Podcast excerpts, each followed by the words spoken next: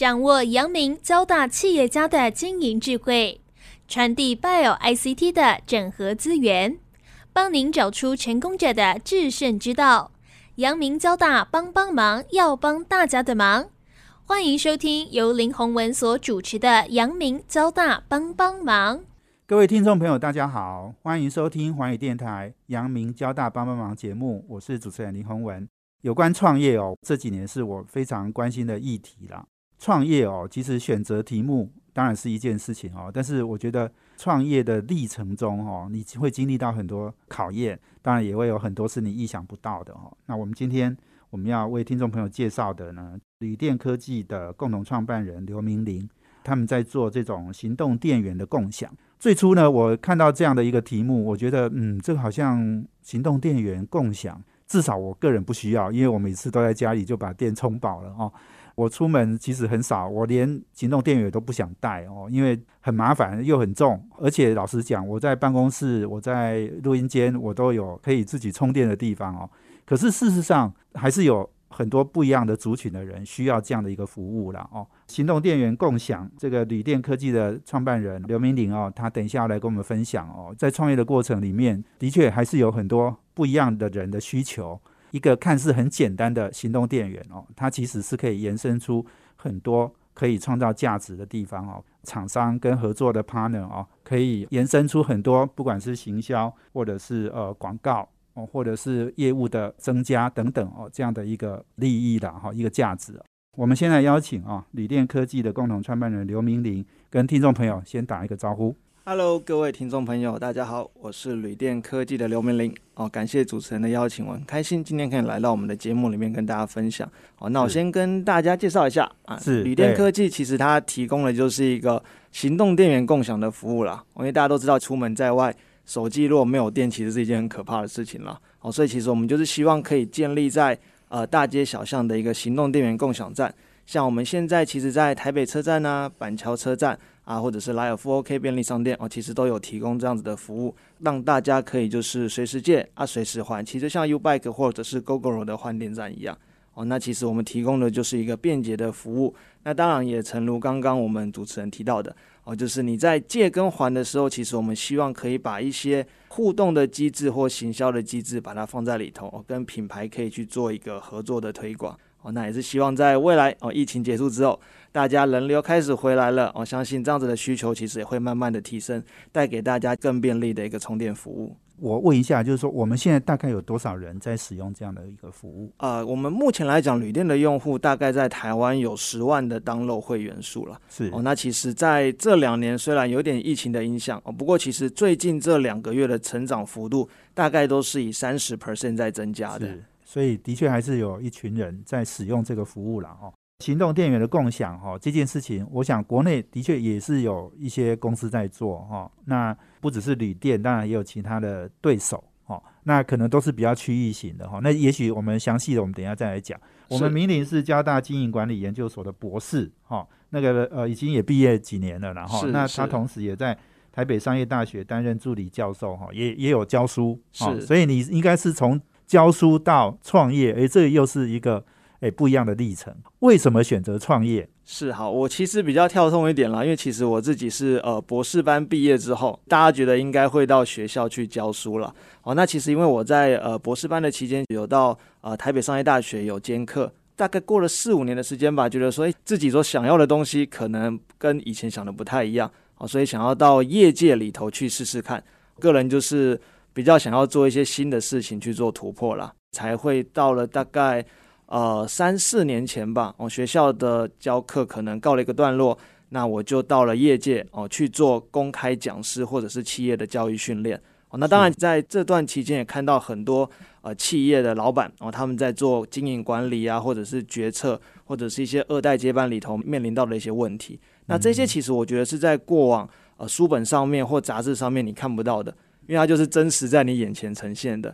我也觉得说，哎，这个对于我自己的个性来讲，我觉得是呃自己觉得蛮新鲜有趣的。哦，因为你会每天遇到不同的困难啊，要去改变啊，去挑战等等的。哦，那也会这样子，其实在我心中就埋下了一个，哎，自己可能想要创业的一个缘由了。是哦，那其实很好玩的是，为什么会创业？其实有两个原因哦。一个是我在二零一七年的时候参加一个呃两岸的创新创业竞赛，是哦，那时候是在武汉举办的，运气也不错啦。我那一年在过关斩将之后，我是有拿到特优奖啦。哦，那其实就第一名，所以后来觉得说，哎，好像自己有这样子的能力，你有这个潜力。对对对，那当然也是可能运气很好啦，就是大家的帮忙，我后来就觉得说，哎，可以试一试。后来在二零一九年的时候，我有一个很要好的五专同学，我们都是台北商业大学毕业的，他就想要创业，想当然了，一开始还是会先问自己的朋友，我就被他就是招募进来，我们两个就一起啊成立一个旅店科技啊共享行动电源的服务开始了。好像跟你父亲也有一点影响，对不对？没错没错，我的父亲其实也是做创业的啦。在我出生之前，他就是有创业做印刷的服务业。大家都知道，印刷这个产业在过往在台湾有一个非常辉煌的时代。哦，那当然，我父亲因为做的很棒了之后，他也想要改变，也想要创新。所以在当时应该民国七十年代的时候，他创办了一个杂志，哦，叫做《清代周刊》。那基本上他做的杂志很特殊，亲子的亲，代沟或者代表的那个代啊，是的，是的，《清代周刊》。那基本上，他提供的就是让呃父亲跟小朋友透过杂志去做互动，教导一些创新的思维在这里头，或者是一些创造力的培养。哦，那当然这个概念其实在当时算非常的新，非常的前卫。呃，一般的用户接受度比较低一点。没错，你想哦，那时候民国七十年哈，我觉得台湾应该是爸妈讲什么话我们就得听的那种哈。是没错，应该没有什么亲子沟通。当然，慢慢的会有了哈，但是只是那个，我觉得那个环境的氛围好像不是那样。对，所以其实，在那个时候，我爸爸也给我一个很棒的 lesson 了，就是说，有些时候你做的东西虽然是好的，可是，在目前的市场环境、用户的接受程度可能没有那么好的时候，诶，可能它不一定会如你想象中的成功。所以，其实我自己在创业的时候，也不断的在想说，诶，我的东西是不是真的适合现在的趋势？或者是有没有什么科技的应用可以让我的成长更加速的突破？哦，这个也是当时我爸爸给我的一个很不错的一个训练的。你刚刚讲就是说有一些创业的想法。来自小时候爸爸给你的一些观念嘛，是是。可是我想那个年代做这个清代周刊这种杂志，最后 应该赔钱收摊嘛，哈。对对，没错。所以你爸的创业并没有很成功。对，没错。其实他当时是呃有话题性，可是最后结果并不如自己想的这么的好了。OK 啊，所以你爸失败了，所以你还是。不怕失败，你还是要创业了。对，没错，没错。其实当我要创业的时候，我爸爸跟我讲了，就是有些时候，就是你呃风险的考量也要考量进去了。是，事事不是例如你想的这么的简单啦。那当然，但我觉得陈如刚刚提到的一些观念或者是一些经验，我还是觉得说，呃，在现在这个氛围，我可能自己也有一些产业的经验了，刚好又有志同道合的朋友，那看起来趋势好像也有一点适合，所以我们还是毅然而然就是做了这个项目的决定。对，没错啦，创业家哈一定都是知其不可为而为之啦，哈。是。那而且不怕艰苦，不怕困难的去挑战哦。我想这就是创业家的精神哦。所以你刚刚讲父亲这个应该是从小给你一些观念，但是真正跟你一起创业的就是你商业大学的同学，他那时候是怎么样跟你讲说要来做这个题目？因为其实我这个朋友很特殊哦，他其实在呃大学毕业后他就到中国大陆哦待了八年吧。因为他家里在那边也有一个事业了，他看到中国大陆有一个趋势，就是呃手机的运用，哦，包含说现在支付宝、微信人人都有，那还有看到很多的工作项目从以前的笔电或桌机慢慢慢慢移转到了手机，或者大家的购物啊、看电视的习惯，那我们就觉得手机的耗电量是一个蛮关键的问题。现在手机要轻薄嘛。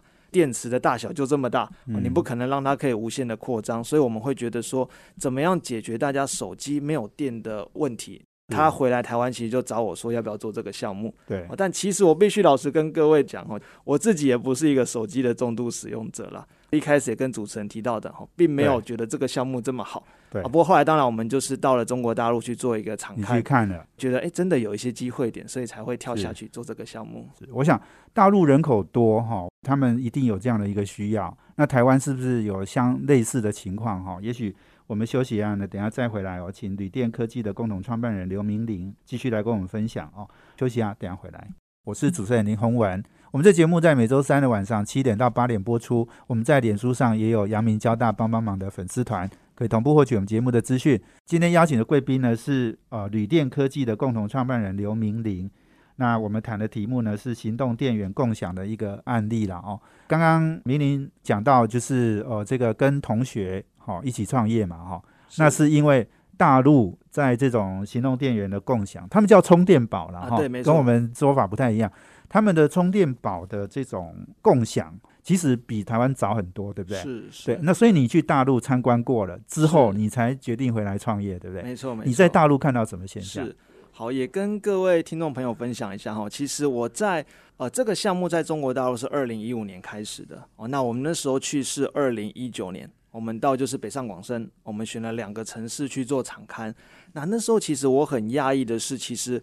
呃，不管你到它的一般的交通转运站，或者是便利商店啊、餐厅，或者是像 KTV 啊或百货公司电影院，都会看到有一个落地式的很像贩卖机的东西在那里。在台湾你可能会以为是卖饮料的啦，可是我看到它上面插的就是一颗一颗一颗的行动电源，而且重点是大部分都被借完，就像贩卖机那样那么大一台啊，哦，那里面可能几百个。对啊，对啊，有一些甚至到放八十个行动电源都有。第一个压抑的是，怎么这么精华的地段会摆一个这么呃一般平易近人的行动电源在这？那第二个是，这么多的行动电源怎么都被借完了？到底是有谁会去使用这个服务？那那时候其实跟我自己的想法就差异很大了。因为像我自己跟刚跟各位分享过的，我自己就不是一个手机重度使用者。像我出门也是一样，能少带一个东西就少带一个东西。但我发现到，哎，其实在中国大陆的一个使用场域，像刚刚提到的，哦，其实基本上所有的东西都是透过手机来使用。哦，那就算你的手机是最新的旗舰机，但你的电量可能还不够你的使用，所以我们才会发现到说，诶，这样子好像真的有这样子的市场趋势跟消费者的习性出来。那我们才会在呃看完这两个城市之后。呃，回到台湾才开始做初步的一个共享行动电源项目的一个测试。你刚刚讲就是说大陆很多人用嘛，哈，所以你们回来台湾，你们自己实际开始做的时候，感受是怎么样？跟大陆有没有差异？这个当然其实感受是非常大哦，非常大，是因为差异也非常大了。是哦，因为我们后来发现，在台湾，我们是二零一九年的八月开始成立的，当初面临到两个比较大的问题。哦，第一个是这个东西在台湾并没那么的普及，很多人其实也没看过，所以我还印象很深刻。我们在台湾的第一个机台，我们是放在一个很知名新义区的百货公司，然后我们放了十天，想说，哎，怎么都没有人使用嘞？是不是机器坏掉了？我们自己还跑去测试，说，哎，每家都正常啊。变成说，哎，就算在很精华的地段，很多的消费者经过，你没有去做宣传，或者是呃让他尝试，其实使用习性还是。而且而且你们要 download app 嘛，好，要 app 才能够去借嘛，对不对？是。那你那个 app 那时候 download 的很多了吗？还是也才刚开始？因为没有 download app，绝对就不会去借，对不对？没错没错。其实我印象很深刻，我们在头一个月吧。App 的 download 人数好像不超过一百个吧，哦，所以其实我们那时候很失望啦，想说，哎，这么新的东西啊，大家也都人手一机啊，而且当时的 Line Pay 或者是接口相对还蛮成熟的，所以其实一开始真的是一个左勾拳，我们还蛮意外的。后来当然我们就觉得，哎，会不会是行销或我们 promo 的呃能力没有做好？所以我们在二零一九年的十二月，我们就有参加就是当年度的新北耶诞城。哦，那确实，因为它的人流量大概一个月，大概有四百多万人。哦，确实我们在那个时候就有一个呃比较大的一个推广啊，A P P 的 download 人数啊，哦，比较多人在那。哎，你讲的那一年的新北夜诞城应该是很盛大的一年哦，是因为我记得我小孩子比较小的时候，我带他们去过，办久了哈，之后他就变得人潮很多，对不对？是。所以你们是选择一个人潮最多的地方开始，然后当然就应该有一点收获，对不对？其实当年度二零一九年，我觉得应该算是新北耶诞城还蛮成熟的一个年度了。包含当年度它的一些合作厂商或者是一些呃签到的 IP，其实都是还蛮知名的。所以，我们确实在那里头获得很多消费者的一些 feedback 回来。哦，包含说像刚刚提到的，我们的 App 里头有哪一些流程上面不是这么的好，我们就赶快请工程师把它调整。哦，那包含说因为那边人流量很大。有些手机的讯号或者是 WiFi 的讯号不一定这么的好，所以确实我们在机台的一些软体、硬体的整合，呃，在那个时候确实有一些 bug 出现。那当然，我们也赶快哦运用一些弹性把这个 bug 处理好。那未来才有办法去服务其实更多不同场域的一个使用情境。没错，其实讲到这里，我我一定要跟听众朋友大概简单哈、描述一下我们这个到底是怎么样提供服务了哈，因为大家没有看到机台哈、可能不太清楚。其实它的机台有一点像烤面包机那没样，错没错，哎，他们就放一台，比如说在呃随便讲在八十五度 C 好了哈、放一台，然后里面大概有六个行动电源哈、你要先 download app，然后 app 之后呢，你到现场对不对？是你就可以直接借，对不对？没错没错。那你 App 你要先，你就是你要借的话，它是本来是锁住的，是好、那 App 你是不是要登录？然后之后你借的时候，它才会松开让你拿出来，对不对？是是，然后你行动电源就可以拿走，然后你就不一定要在这里还，你可以在 A 地借 B 地还，费用大概是多少？啊，目前我们基本上是一小时来收费啦，是哦就是一个小时我们是收十二块。哦，那一天啦，二十四小时我们最多就收四个小时的费用，哦、大概就是四十八哦块这样子块。就说如果你身上没有行动电源，你最多也一天四十八块，你就可以把手机充饱。那一个小时内，你如果充充完电，你就把它还回去，那就是十二块的意思。没错没错，就是哦，12所以那还好啦哈。诶，小钱呐、只是啊是啊小钱，但是我想你刚刚讲的重点是解决你那个当下的痛点。诶手机没电哈，不知道去哪里都不方便。是是是讲到这里哈，我觉得我可能要再问下一个问题，就是说哦，那我们做这个事情其实是对我们公司或者是对消费者有利的，可是对商家有什么好处？了解哦。其实主持人有问到一个很重要的重点，为什么一个商家要提供这个服务给消费者？哦，那其实大家也可以回想一个场域是，呃，如果您今天到可能像海底捞或者到金色山脉，你可能用餐的时候啊，如果你待的时间超过一个半小时了。哦，通常你可能手机会开始拍照啊，用 IG 啊一些线动，可能会有一点没电。通常你们就会问店家说：“哎、你们有没有提供行动电源了？”嗯哦，那好一点的店家，我们知道像海底捞，他们自己有花费用去采买行动电源，那还要去买线哦，因为大家手机厂牌不一样，你用的线可能不同哦。那就海底捞的店长跟我讲，其实光这些每个月买行动电源呢、还有线材，其实它支出也蛮多的，因为东西不是你的消费者可能不会这么好的细心保护啦。哦，所以其实我们的出现有一个很重要的点是，当这些店如果要提供一个比较好的服务跟价值给消费者的时候，那当然我们就是帮他解决了建制成本、管理成本跟维护成本的部分。哦，那这当然是第一个，他们可以不用钱啊，就可以跟消费者提供比较好的多一个服务，没错没错。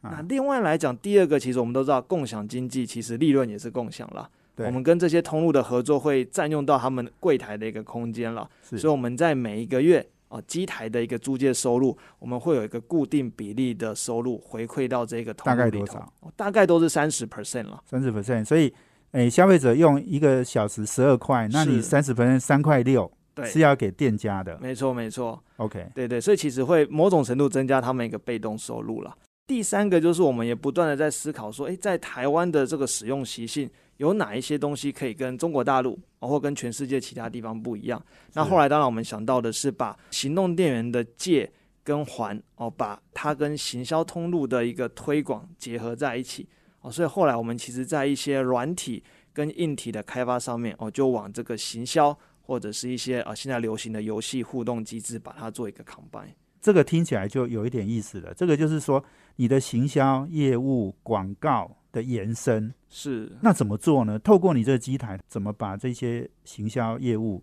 的资讯传达给消费者？是，那其实如果我们很简单，我们先从硬体来看的话，呃，大家知道，若你到旅店科技合作的连锁店家，其实行动电源的正面，我们是把它当成是一个户外广告的版面了，我们是让它放上连锁品牌的 logo。或者是它的一些 CI 或它的一些 APP 或者是活动的 QR code，帮它去做一个导流。大家可以想象一下，如果今天你在台北车站，你接到一颗海底捞的行动电源，上头有一个优惠的折扣码，或者是外带的折扣码，你扫了进去之后呢，这个用户就会做一个线上的导流。哦，这个等于是我们帮他做的第一个。呃导流的机制哦，那这个就是在其他的场域或者是一些硬体，呃，比较难帮去他去做到的一个服务。明玲哈有给我看哈 demo 机啦哈，这上面哈那个每一个行动电源上面呢，它其实都有贴八十五度 C 或者是金色山脉是哦他们的这个 logo，然后也有它的最近行销哦或是促销的一些方案，然后有 QR code 直接扫就可以。得到一些优惠，这样子哈。我们休息一下，等下再回来哦。今天我们采访的旅电科技共同创办人刘明玲，我们休息一下，等下回来。欢迎回到环宇电台阳明交大帮帮忙节目，我是主持人林宏文。我们这节目也在 Pocket 上面哦，可以直接 download 收听哦。其实有很多的听众朋友都是透过 Pocket 哦，所以请大家多多利用哦。那我们今天邀请贵宾呢是旅电科技的共同创办人刘明玲。那我们谈的题目是行动电源的共享。讲到这里哦，我就觉得行动电源的共享哦，听起来好像是一个很简单的业务，但其实还是有很多可以去共同创造价值的地方。尤其是我们去找这些我们的通路啦、合作厂商哦。那刚刚讲到就是说，我们用户哦，可以在每一个人借走的这个行动电源上面哦，他可以直接扫这个 QR code，然后就可以得到八十五度 C 的这种呃消费券哦，或者是促销的方案。哦，那这样子的创造的价值，其实对厂商有什么好处嘛？哦，他还要一个位置给你摆那个机台哦，他其实多提供一个服务，另外他有三十趴的回馈，最重要就是说共创这些行销业务或广告等等相关的价值，所以。你们在做这件事的时候，厂商刚开始就接受吗？还是他觉得你这个真的有用吗？哦，这个一定也你要面对这些质疑，对不对？确实，像我们家其实第一个业务在推广的，其实就是在下，就是我本人了哦。所以其实我们也被很多的连锁餐厅一开始都是拒绝的，消费者诶吃个六十分钟就离开了，不一定需要这个服务嘛。哦，那但后来观察到这些店家又有个痛点，哦，连锁型的店家通常他们行销是他们呃蛮重要的一个活动了。就怎么样把公司好的产品跟服务推广给适合的消费者知道，哦，是他们的一个痛点。那当然，我们就觉得说，那一个行动电源的共享机台能不能扮演这样子一个装置呢？哦，所以其实我们在内部的脑力激荡之下，发现到这么小的像烤面包机的一个装置，哦，确实我们在软体跟硬体去做一点调整跟改变，是可以帮助这一些品牌或连锁的餐饮做一个行销推广。哦，那刚刚我们前面那一段提到的。啊，行动电源的 QR code 当然它是一个导购的工具，但更好玩的是，我们希望把行动电源的机台变成是一个游戏的互动机制。那大家可以想象说，像各位如果去藏寿司如果有吃过的话，它其实很稀奇的是有一个转蛋机嘛，可以换一个扭蛋的机会。所以我们第一个就是把这样子的机制把它放到了行动电源的机台里头。哦，大家可以想象一下，如果你到行动电源机台去租借的时候，你有机会随机去取得一个连锁品牌提供给你的优惠，那是不是会很不错？好像说，如果你在台北车站借了行动电源，除了帮你充电，你还有可能可以拿到可能八十五度 C 的一杯咖啡，或者是海底捞的一盘肉。好了。哦，这一种其实就无形之中可以增加一个消费者，哎，一举两得啦。哦，你可能充个电，你可以拿到个优惠。那另外来讲，其实我们还有把一些数据的概念放在里头哦，包含说我们跟莱尔富有合作。那未来我们会推出的活动就是，当你是这个月你在莱尔富借行动电源最多的消费者。那表示你是个忠实客户嘛？你不断的走到莱尔富里头嘛？那这边我们就会跟莱尔富协商，提供一个相对应的赠品或者是礼品给这一个消费者，所以它就会变成是一个竞赛活动，就是说，诶，今天如果我们三个刚好都是借十次，那为了我想拿到这个月的赠品，我就会去多走几次，会把这样子一个互动机制。那当然对连锁的店家来讲，可以把人流带到他的店里。嗯，哦，那尤其便利商店很多的时候借店都是在它的离峰时段了，是，哦比较偏向在晚上十点之后或者是比较早的时间，帮他们在人流上面的导引，确实也是有一点功劳在。你刚刚讲这个行销哈，一定是很多不管是餐饮业或是服务业，他们一定要想办法做这些哦。那当然现在行销的手法有非常多种，哦，那你刚刚讲的就是我们把我们这种。行动电源的共享又变成是一个行销的工具，哈，这对合作厂商来讲，他们就有多一点的 incentive 啊，哈，他想要去做这件事。不过我想到一点是说，所以我们的行动电源上面，哈。它有不同的促销方案的时候，我们就要把那些贴纸啊什么哈，我们就要撕掉重贴嘛哈。没错。不过这个看起来是小事啦，哈，是简单的事情哈。这个厂商也应该会很愿意去配合啊。我其实还有一个想法是说，我们来谈谈消费者好了哈。消费者怎么用这个服务？我相信你们也做了一段时间，一定累积一些资料哦。谁是这个服务的 heavy user？哦，就是重度使用者，跟我们分享一下吧。好，没问题。呃，原则上我们在经营两年的时间来，我们发现在这个共享行动电源主要的 heavy user 大概有分三块了。第一块其实它是比较偏向这种直销啊，或者是业务的一些呃保险啊，没错，到处在每天在外面跑的。对对对，像如果各位听众朋友，您可能有朋友或你自己可能是保险人员，通常你们出门的时候，可能手机、笔电、平板你都会带着。对，通常网络都是吃你手机的网络了。对，所以你会发现你的网络耗电量怎么这么的高？一定要共享嘛。没错没错，所以像我自己有个业务的朋友，保险业务朋友，他每天就带两颗行动电源，那都用到光。但更可怕的是，他回家刚刚提到的。手机、平板、笔电两颗行动电源还要再充一次电，每一个家庭延长线都很多。没错，没错。所以后来我们就发现说，哎，针对这样子的工作岗位的一个特性的业务人员，是不是这样共享行动电源的服务可以帮他们解决一些痛点？哦，包含说，哎，其实你的包包女生嘛，哦，你包包你可以轻一点，其实你跑业务的时候也比较轻松一点嘛。化妆包可能也可以带多一点了。哦，所以其实蛮好玩的。我们才发现说，数据统计有这样子一群的始终用户哦，会去使用我们这样子的一个服务。对，那第二群的话，其实也蛮意外的。我们发现是比较偏向二十到四十岁的女性。是哦，因为这一群女性，其实我们的观察，像我自己太太也是哦，她们其实在家里的时候，她手机并不会一直充电。啊，他可能说，哎，我要出门的时候发现五十 percent，正常的情况下，大家应该马上开始充电。但我们发现，呃，类似这样子的消费者，他其实五十 percent 他就很安心的出门了。是哦，但其实隔一两个小时，哎，五十 percent 掉到三十 percent 很快。对啊，对啊，他们他们忽略了一个是你从九十掉到八十的时间，跟五十掉到三十是不一样的，可能是完全不一样的。对，没错。而且像这一群的使用者，他们平常可能不管你是。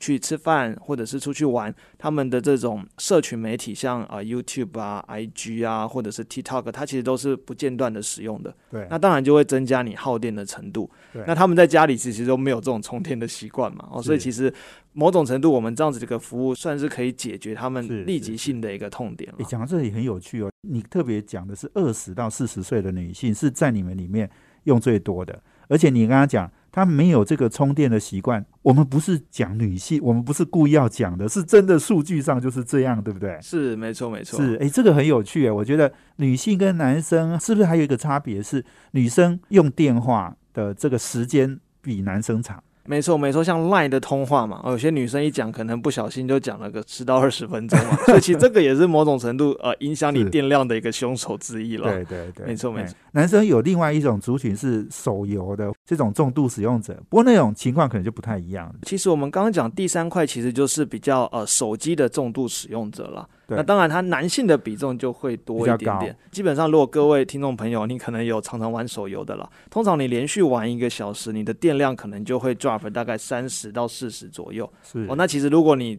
这个时候在中午好了，你电量剩五十到四十，其实你会有一个呃手机的恐惧症了，就是快没电了，担心你晚上该怎么办。确实，有些人以前会跑到便利商店去买一颗行动电源了。但还有一个线材的问题，因为你如果没有带线，其实会比较麻烦。对哦，那其实我们的服务就是，哎，你可以本来你可能花五百块买一颗行动电源，哎，现在你只要二十四块，你就可以解决这个问题了。那当然，它又是共享，其实跟某种程度呃环保啦、循环经济的概念也有某种程度的结合在这里。是是是，老实讲，我家里有一堆行动电源哦，我都没有用过。没错啊，因为有很多。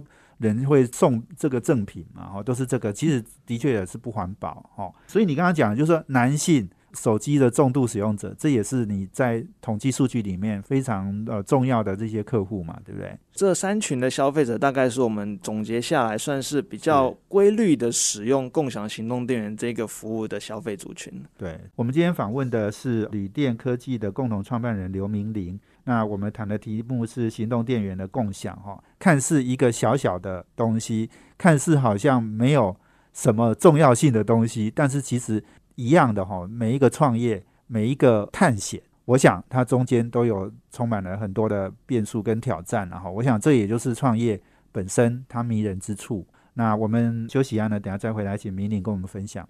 我们今天邀请贵宾是锂电科技的共同创办人刘明玲。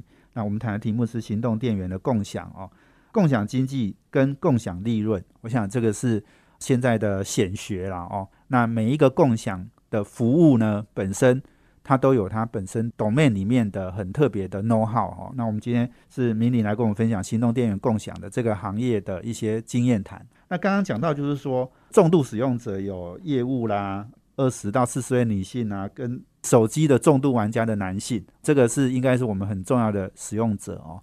手机的重度玩家，你刚刚讲的，你们在行销的时候，数据后来是看到有这些人，对不对？是。可是，在那个过程的时候，你们怎么样去找能够碰到这些消费者的地方，可能就是你们的学问了。其实，在找寻这些消费者的一个方式了哈，某种程度我们会透过租借的场域哦，他在哪一些店去租借。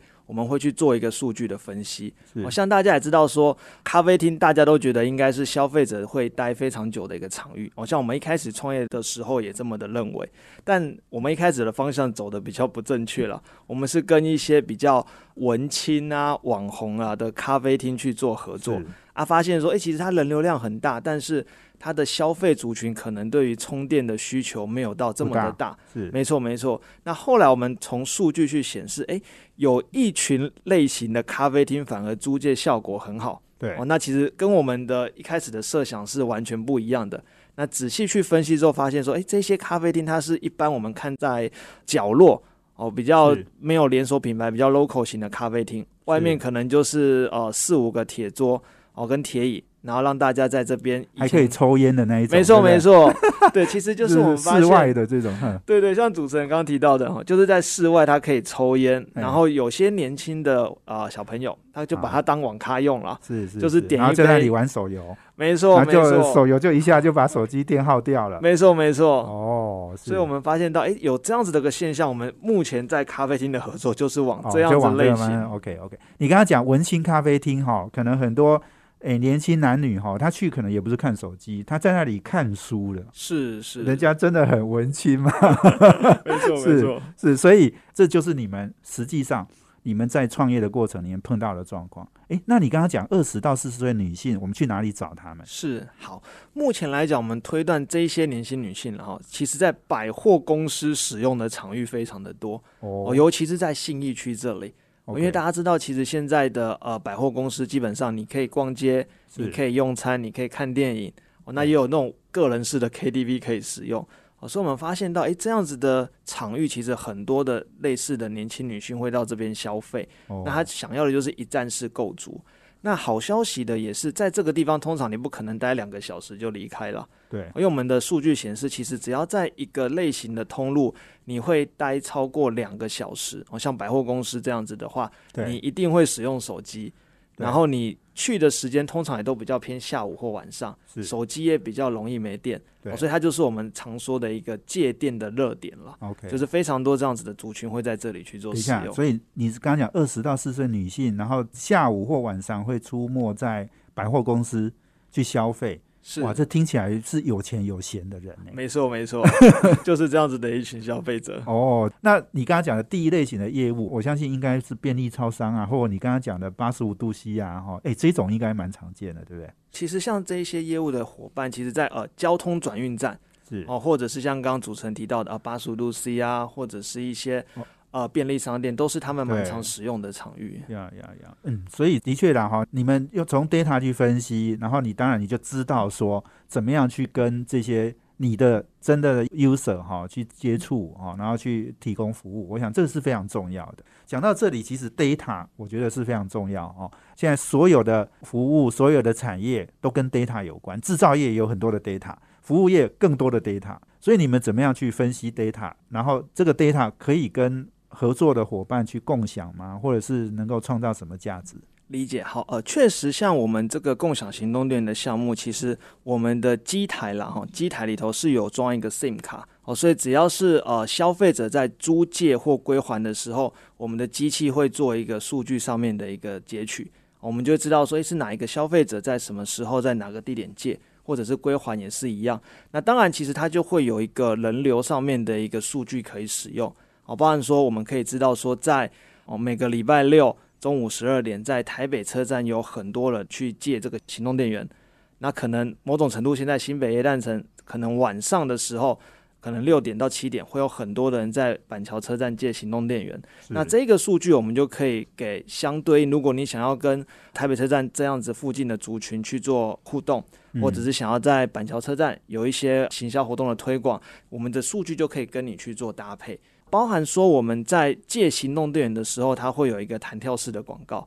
哦，就像现在大家在滑手机，你会看到一个遮板的广告，我们也有了哦，所以我们就会有类似这样子的场域。当你在台北车站你借的时候，我们可能跳出相对应的广告出来，帮品牌商去做一个导购。那这个导购就可以看到数据了。因为你只要有点，就会导到网站，我们就知道有多少人导到这个网站。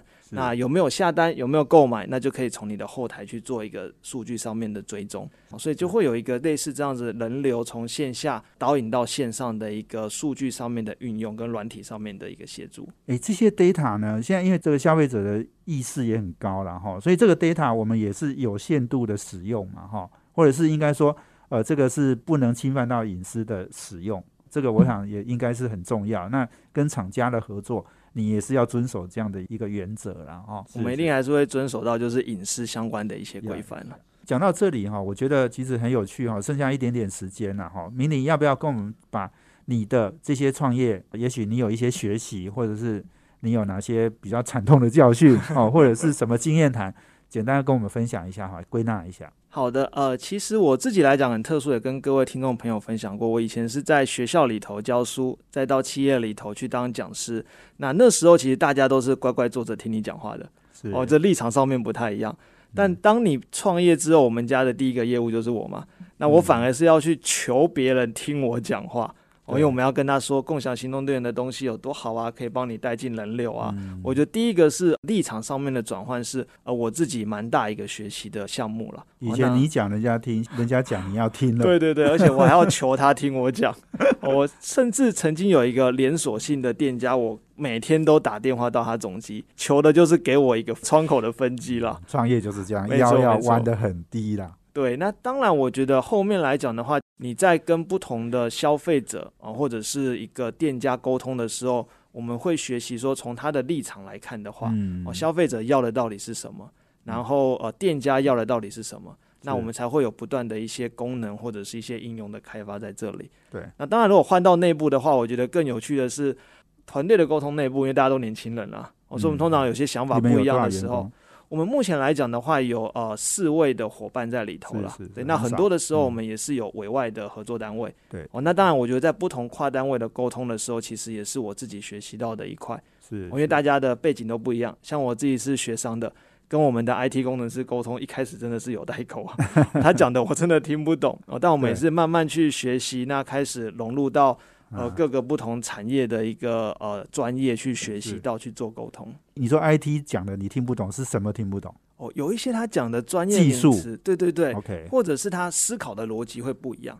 像我思考的逻辑可能是从呃用户为什么要这个东西，对哦像我们有推出一些呃包月制啊，或者是优惠券的功能，我们会从用户为什么需要它的角度去思考。那可能 IT 不一样，他会思考说，哎，你这个功能的设计，我的硬体、软体设置上难不难？或者是有没有这个必要？哦，他可能会从另外一个角度去切入。那通常我们就会有一些火花啦，哦团队内部火花哦决定要不要做这个东西。他觉得他如果做不到，他就不想做。对对可是问题是，那是消费者要的。对啊，对啊，没 错没错，对所以常常在拉 OK，或者是说，他觉得他有很多很好的技术，他想要提供给人家，可是问题是，消费者也不一定要。没错没错，所以这个 IT 想的呢，可能还是从比较它的自身的出发点然后。那这个当然，也就是我们创业的时候要面临各方面的大家的想法都不同，我们有时候要换位思考一下了。那重点其实还是消费者需要什么。那另外，刚刚合作的商家需要什么，我们要想办法创造它的价值。好，我想这个可能今天我们非常谢谢我们这个旅店科技的创办人刘明岭哦，跟我们分享，那也跟我们谈了很多一个小小的行动电源的共享哦，它其实是可以衍生出很多创业过程里面你的学习很多的经验分享，我相信也可以给很多在创业的过程里面接受挑战、面对困难的很多的人哈、给他们一些参考啦。哈是所有的创业都是千辛万苦哈，最后才能够得到成果的哈。所以今天非常谢谢明玲接受我们访问，谢谢。是，谢谢主持人，谢谢各位听众朋友，也谢谢我们听众朋友收听我们阳明交大帮帮忙要帮大家的忙，我们下周见，谢谢，拜拜。